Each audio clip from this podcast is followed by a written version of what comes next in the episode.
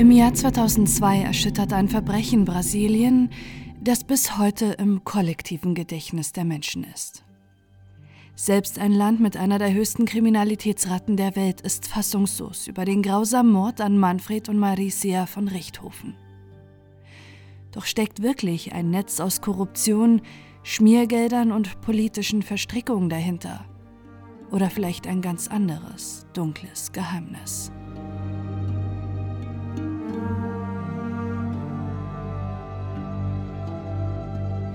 Die Rua Zacarias Gegois liegt im Viertel Campobello, der besten Gegend in Sao Paulo. Hier ist es ruhig und die Straße führt vorbei an Villen mit großen Gärten, Palmen und Swimmingpools. Von der hohen Mordrate Brasiliens und dem Trubel der 20 Millionen Einwohner-Metropole Sao Paulo bekommt man dort nicht viel mit. Hier dreht sich das Leben um Geld, Poolpartys und Besitztümer. Hinter den hohen Mauern in der Nummer 232 lebt die deutsche Aristokratenfamilie von Richthofen. Der 49-jährige Manfred ist ein entfernter Verwandter des Roten Barons, Manfred Freiherr Albrecht von Richthofen, einem Jagdflieger während des Ersten Weltkriegs.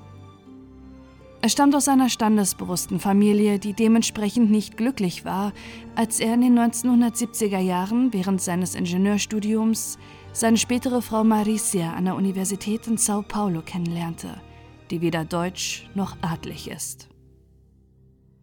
2002 arbeitet Maricia als Psychotherapeutin.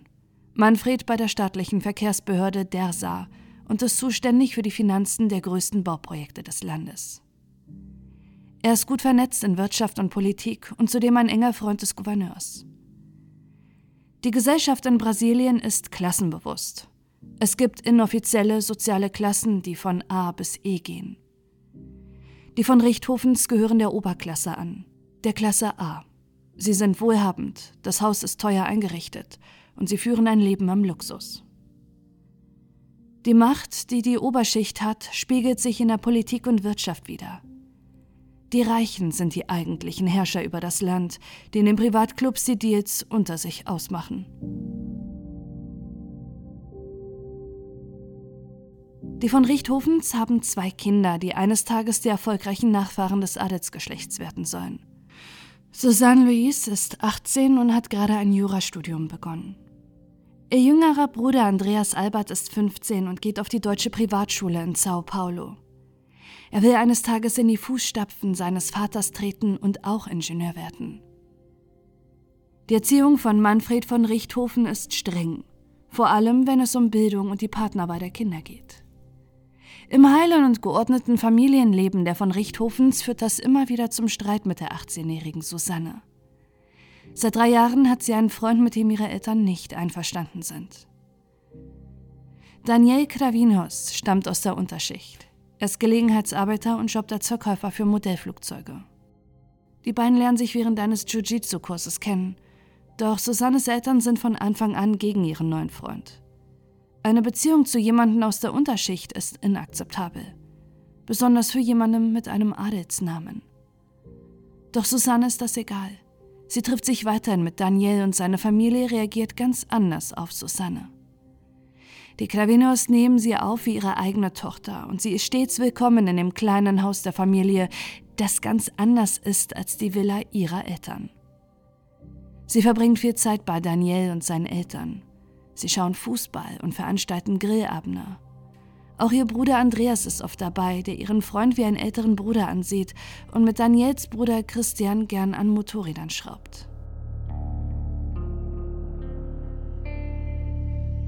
Den von Richthofens gefällt das gar nicht. Daniel ist in ihrem Haus unerwünscht.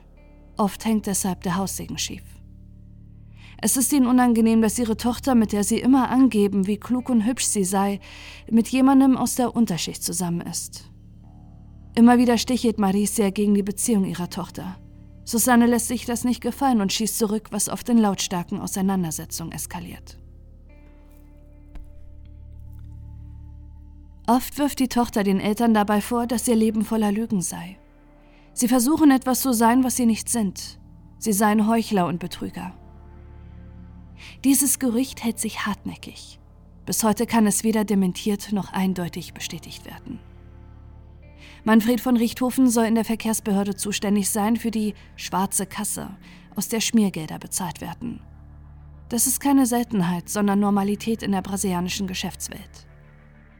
Doch es gibt auch die Gerüchte, dass Manfred aus diesen schwarzen Kassen mehrere Millionen Real veruntreut haben soll.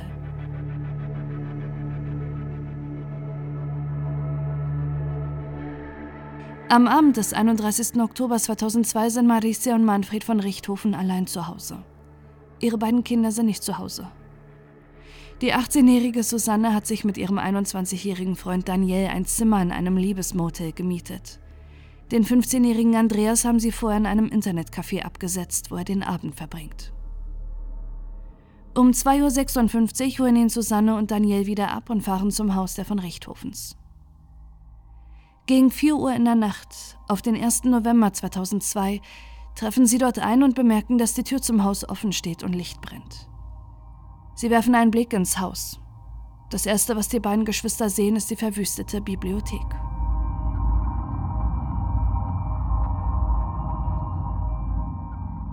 Sie bekommen Angst und beschließen, die Polizei zu verständigen. Sie trauen sich nicht allein ins Haus zu gehen. Gegen 5 Uhr treffen die Polizei und die beiden Hauptermittler am Fall ein. Sie wissen zu diesem Zeitpunkt noch nicht, dass dies der spektakulärste Fall in der jüngeren brasilianischen Kriminalgeschichte sein wird. Den Anwesenden bietet sich in der Villa der von Richthofens ein grausames Bild. Manfred und Maricia liegen tot in ihren Betten und sind brutal zugerichtet. Der 49-jährige Manfred wurde mit fünf Schlägen mit einem harten Gegenstand getötet. Neben ihm liegt eine Pistole. Die 50-jährige Maricia wurde höchstwahrscheinlich auch erschlagen. Sie könnte aber auch erstickt sein. In ihrem Mund befindet sich ein blutgetränktes Tuch. Susanne und Andreas wird der grausame Anblick erspart. Sie warten im Garten, wo ihnen die Polizei die grausame Nachricht überbringt.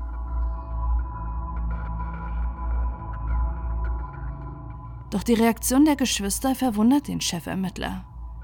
Andreas weint nicht und sagt gar nichts zum Tod seiner Eltern. Höchstwahrscheinlich steht er unter Schock. Doch die Reaktion seiner Schwester fällt noch kühler und abgeklärter aus. Sie fragt den Ermittler, was mache ich jetzt? Wie läuft das Prozedere ab? Währenddessen untersucht die Polizei und Spurensicherung das Haus der Familie. Die Bibliothek ist das einzige Zimmer, das durchsucht wurde. Susanne stellt fest, dass Schmuck und Bargeld gestohlen wurde. 5000 Dollar in 100-Dollar-Noten, 1000 Euro. Außerdem fehlt ein Foto von Manfred von Richthofen mit dem ehemaligen Gouverneurs von Sao Paulo. Alles wirkt auf den ersten Blick wie ein Raubmord. Keine Seltenheit in Brasilien. Doch etwas ist anders an diesem Tatort. Der oder die Täter sind nicht vorgegangen wie bei den sonst üblichen Raubmorden im Land. Es wurde nur ein Zimmer durchsucht und das nicht mal gründlich. Obwohl noch Geld, Schmuck und weitere Wertgegenstände in der Bibliothek waren, wurden diese nicht gestohlen. Warum wurde ein privates Bild aus der Familie entwendet? Warum wurde nicht der Rest des Hauses durchsucht, wo es noch mehr teure Besitztümer gibt? Außerdem haben die von Richthofens eine Alarmanlage, doch es wurde kein Alarm ausgelöst. Jemand stellte sie aus. Dadurch kommt den Ermittelnden ein Verdacht. Die von Richthofens haben ihren Mörder gekannt.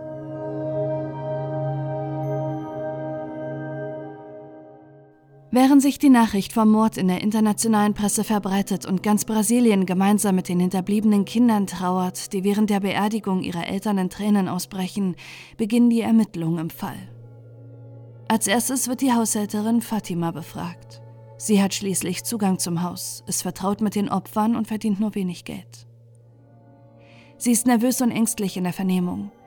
Allerdings kann sie dem Ermittlungsteam eine interessante Information liefern. Der Generalschlüssel der von Richthofen Villa war eine Woche vor den Morden verschwunden. Susanne sagt in ihrer Befragung allerdings, dass der Generalschlüssel nicht verschwunden sei. Wer von den beiden sagt die Wahrheit? Im Gespräch mit dem Ermittlungsteam spricht Susanne auch die angeblichen Schmiergeldgeschäfte ihres Vaters an. Könnte es sein, dass Manfred von Richthofen in etwas Großes verwickelt war? Schließlich hatte er enge Verbindung zu hochrangigen Politikern im Land wurde er aus dem Weg geschafft, um einen riesigen Politikskandal zu verhindern? Während der Befragung mit den beiden Kindern der Opfer fällt dem Team allerdings immer wieder ihr kühles Verhalten auf. Während die beiden bei der Beerdigung ihrer Eltern ununterbrochen weinen, sind sie während der Vernehmung seltsam reserviert. Nur wenige Stunden nach der tränenreichen Beerdigung ihrer Eltern feiert Susanne am 3. November 2002 mit einer großen Party ihren 19. Geburtstag. Auf die Frage, wie es Andreas nun geht, antwortet er, schon gut, muss man durch. Könnten die Kinder vielleicht mehr wissen oder sogar etwas mit dem Mord zu tun haben? Es dauert nicht lange, bis die Polizei hinter die Fassade der erfolgreichen Adelsfamilie blickt. Sie beschatten die Kinder und erfahren von Susannes Beziehung, dass es deshalb häufig Streit in der Familie gab und dass ihr Bruder Andreas zu Susanne hielt und sich gut mit ihrem Freund und dessen Bruder Christian versteht. Erneut wird deshalb Susanne vom Chefermittler des Falls befragt. Er versucht auf einer freundschaftlichen Ebene die 19-Jährige zum Reden zu bringen und hat Erfolg. Sie erzählt ihm, dass ihr Bruder zu Daniel und Christian ein fast väterliches Verhältnis hat. Andreas und Christian teilen außerdem ein gemeinsames Hobby. Sie schrauben gern an Motorrädern. Immer wieder macht sie aber auch im Gespräch deutlich, dass sie vermutet, dass die Machenschaften ihres Vaters mit dem Mord zusammenhängen.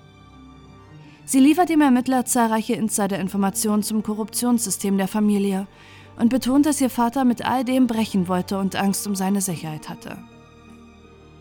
Die Anschuldigungen von Susanne klingen plausibel, doch die Polizei will sich nicht nur auf eine Spur verlassen und in alle Richtungen ermitteln. Deshalb werden nun auch Daniel und Christian beschattet. Dabei finden sie heraus, dass Daniels Bruder nur zehn Stunden nach dem Mord ein neues Motorrad kaufte. Er bezahlte bar in mehreren 100-Dollar-Noten. Der Verkäufer berichtet der Polizei, dass Christian sehr nervös bei dem Kauf war und darauf bestand, dass die Papiere unter einem anderen Namen ausgestellt werden. Bezahlte er sein Motorrad etwa mit dem gestohlenen Geld? Könnte es sein, dass er und Daniel etwas mit der Tat zu tun haben? Wollten sie sich an Susannes Familie rächen, die nie ihren Freund akzeptierte? Am 9. November 2002, eine Woche nach dem Mord, wird Christian zu einem Gespräch bei der Polizei eingeladen. Immer wieder fragen sie ihn, woher das Bargeld stammt, mit dem er sein neues Motorrad gekauft hat. Er verstrickt sich in Widersprüche. Immer wieder gibt er andere Aussagen und präsentiert der Polizei Lügen. Nach mehreren Stunden hat der Ermittler ihn gebrochen. Während in den Nachbarzimmern Susanne und Daniel befragt werden, gesteht Christian.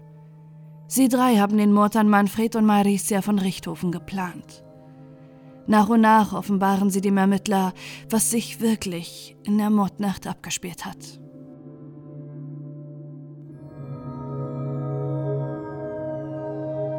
Es ist der 31. Oktober 2002.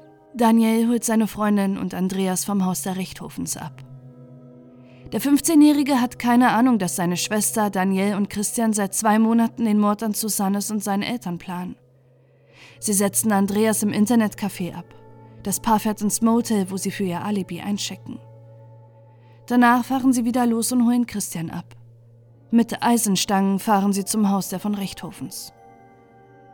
Ein Wachmann eines anderen Hauses sieht das Trio in der Straße, doch er meldet sich erst nach dem Geständnis bei der Polizei, bestätigt damit aber ihre Aussage. Gegen Mitternacht betritt Susanne das Haus ihrer Eltern und geht ins Schlafzimmer, um sich zu versichern, dass ihre Eltern schlafen. Dann stellt sie die Alarmanlage aus, öffnet für Daniel und Christian die Tür und gibt ihnen Nylonstrümpfe, Handschuhe und Plastiksäcke. Sie selbst bleibt unten im Wohnzimmer. In ihrem Geständnis sagt Susanne aus, ich saß auf dem Sofa, die Hände über den Ohren. Ich wollte nicht mehr, dass meine Eltern sterben, aber es war zu spät. Daniel überrascht zuerst den Vater im Schlaf und schlägt mit der Eisenstange auf ihn ein. Währenddessen wird Marie sehr wach. Die Obduktion ergibt, dass ihre Finger gebrochen waren und sie sich noch gegen die Angreifer wehrte. Doch Christian schlug mit der Eisenstange immer und immer wieder auf sie ein. Als die beiden merken, dass sie von Richthofens noch atmen, erwürgen sie die Eltern mit den Nylonstrümpfen. Als sie wieder runter zu Susanne kommen, beginnt das Trio das Haus zu verwüsten und sie stehlen Geld aus der Bibliothek, damit alles so aussieht, als sei die Tat ein Raubmord. Dass es noch mehr Schmuck und Wertgegenstände im Haus gibt, durch die ein Raubmord viel wahrscheinlicher gewirkt hätte, vergisst Susanne. Danach fahren sie und Daniel zurück ins Motel. Christian setzen sie an einem Fastfood-Restaurant ab und holen dann den ahnungslosen Andreas ab, der zusammen mit seiner Schwester die Tat entdeckt. Kurz nach der Festnahme des Trios und ihrem Geständnis werden die drei der Presse vorgeführt. Weltweit macht der eiskalte Mord Schlagzeilen. In Deutschland behauptet die hier ansässige Familie von Richthofen sogar, dass keine Verwandtschaft bestehen würde, damit die Tat nicht ihren Namen beschmutzt. Nach ihrem Geständnis bittet Susanne ihren Bruder um Vergebung. Er verzeiht ihr und lässt über die Pressestelle der Verkehrsbehörde, bei der ihr Vater arbeitet, ein Statement veröffentlichen. Trotz der Schmerzen bin ich sicher, dass auch unsere Eltern ihr vergeben würden. Vergeben heißt, das Herz zu öffnen. Nicht nur vergebe ich meine Schwester Sue, ich liebe sie immer noch. Erst vier Jahre nach der Tat beginnt der Prozess gegen Susanne, Daniel und Christian. Bis heute ist das Motiv jedoch nicht eindeutig geklärt, da sich alle drei Beschuldigten immer wieder gegenseitig die Schuld für die Morde geben. Susanne behauptet anfangs, dass sie aus Liebe zu Daniel gehandelt hätte. Sie habe Angst gehabt, dass er sie verlässt, wenn ihre Eltern weiterhin der Beziehung im Weg stünden. Sie behauptet, dass die Brüder allein die Tat geplant hätten. Christian widerspricht ihm allerdings. Er wollte nur seinem Bruder helfen. Susannes Anwalt sagt im Prozess, dass sie gar kein Motiv gehabt hätte, sondern von Daniel zum Mord gezwungen worden sei. Daniel wiederum sagt aus, dass Susanne ihn bedrängt hätte, die Tat zu begehen. Zusätzlich sagt Susanne im Prozess aus, dass sie in ihrer Kindheit von ihrem Vater sexuell missbraucht worden wäre. Später zieht sie diesen Vorwurf allerdings wieder zurück. Auch Andreas dementiert diese Anschuldigung. Neben den anhaltenden Auseinandersetzungen zwischen ihren Eltern und Susanne könnte auch Habgier ein Motiv sein, was sie zur Tat trieb.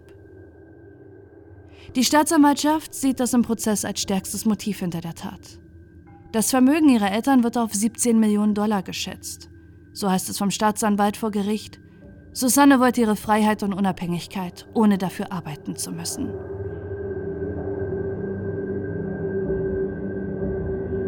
Am 22. Juli 2006 wird das Urteil im Prozess gesprochen. Alle drei Angeklagten werden des Mordes für schuldig befunden. Christian wird zu 38 Jahren Haft verurteilt. Daniel und Susanne zu 39 Jahren. Susanne wird vor Gericht als gefühlskalt beschrieben. Sie zeigt weder Reue noch Trauer. In unangemessenen Momenten beginnt sie im Gerichtssaal zu lachen. Im Gegensatz dazu stehen die Brüder Daniel und Christian. Sie sind emotional im Prozess, zeigen Reue und brechen immer wieder in Tränen aus. Ihr Bruder hat dafür geklagt, dass Susanne niemals an das Erbe ihrer Eltern gelangt. Er hat mittlerweile mit ihr gebrochen und ist seit dem Mord schwer traumatisiert. Er leidet noch immer unter den Beschuldigungen, etwas vom Plan seiner Schwester gewusst zu haben. Bis heute ist vor allem die brasilianische Presse an Susanne interessiert. Sie sind zugleich fasziniert und fassungslos über die Frau, die mittlerweile als eiskalte, kalkulierte Mörderin im Land bekannt ist. Immer mehr Details sind in den Jahren an die Öffentlichkeit gesickert. Besonders die psychologische Einschätzung scheint mittlerweile beantwortet zu haben, wer wirklich hinter dem Doppelmord stand. Susanne verfügt über einen ausgeprägten Egoismus. Sie sei manipulativ und narzisstisch. Sie selbst gibt keine Interviews gegenüber der Presse dafür ihre Zellengenossinnen. Sie beschreiben sie als berechnend und kalt. Aus Kalkül sei sie auch eine Beziehung im Gefängnis eingegangen. Susanne heiratete die Schwerverbrecherin Sandra Gomez, eine der Anführerinnen im Gefängnis, die bekannt ist wegen ihrer Gewaltexzesse. Sandra sitzt seit 2003 wegen Mordes. Sie hatte ihren 14-jährigen Nachbarn entführt und ihn nach einer gescheiterten Lösegelderpressung getötet. Die Ehe hält jedoch nicht lange und jeder im Gefängnis ist sich sicher, dass Susanne sie nur einging, um Vorteile im Gefängnis zu bekommen. Selbst die schwerkriminelle Sandra ist erschüttert über das eiskalte Vorgehen von Susanne von Richthofen. In einem Interview sagt sie über sie, Sue ist ein Rätsel. Man weiß nie, was sie wirklich fühlt. Ich sag nur eins, sie hat mein Leben zerstört.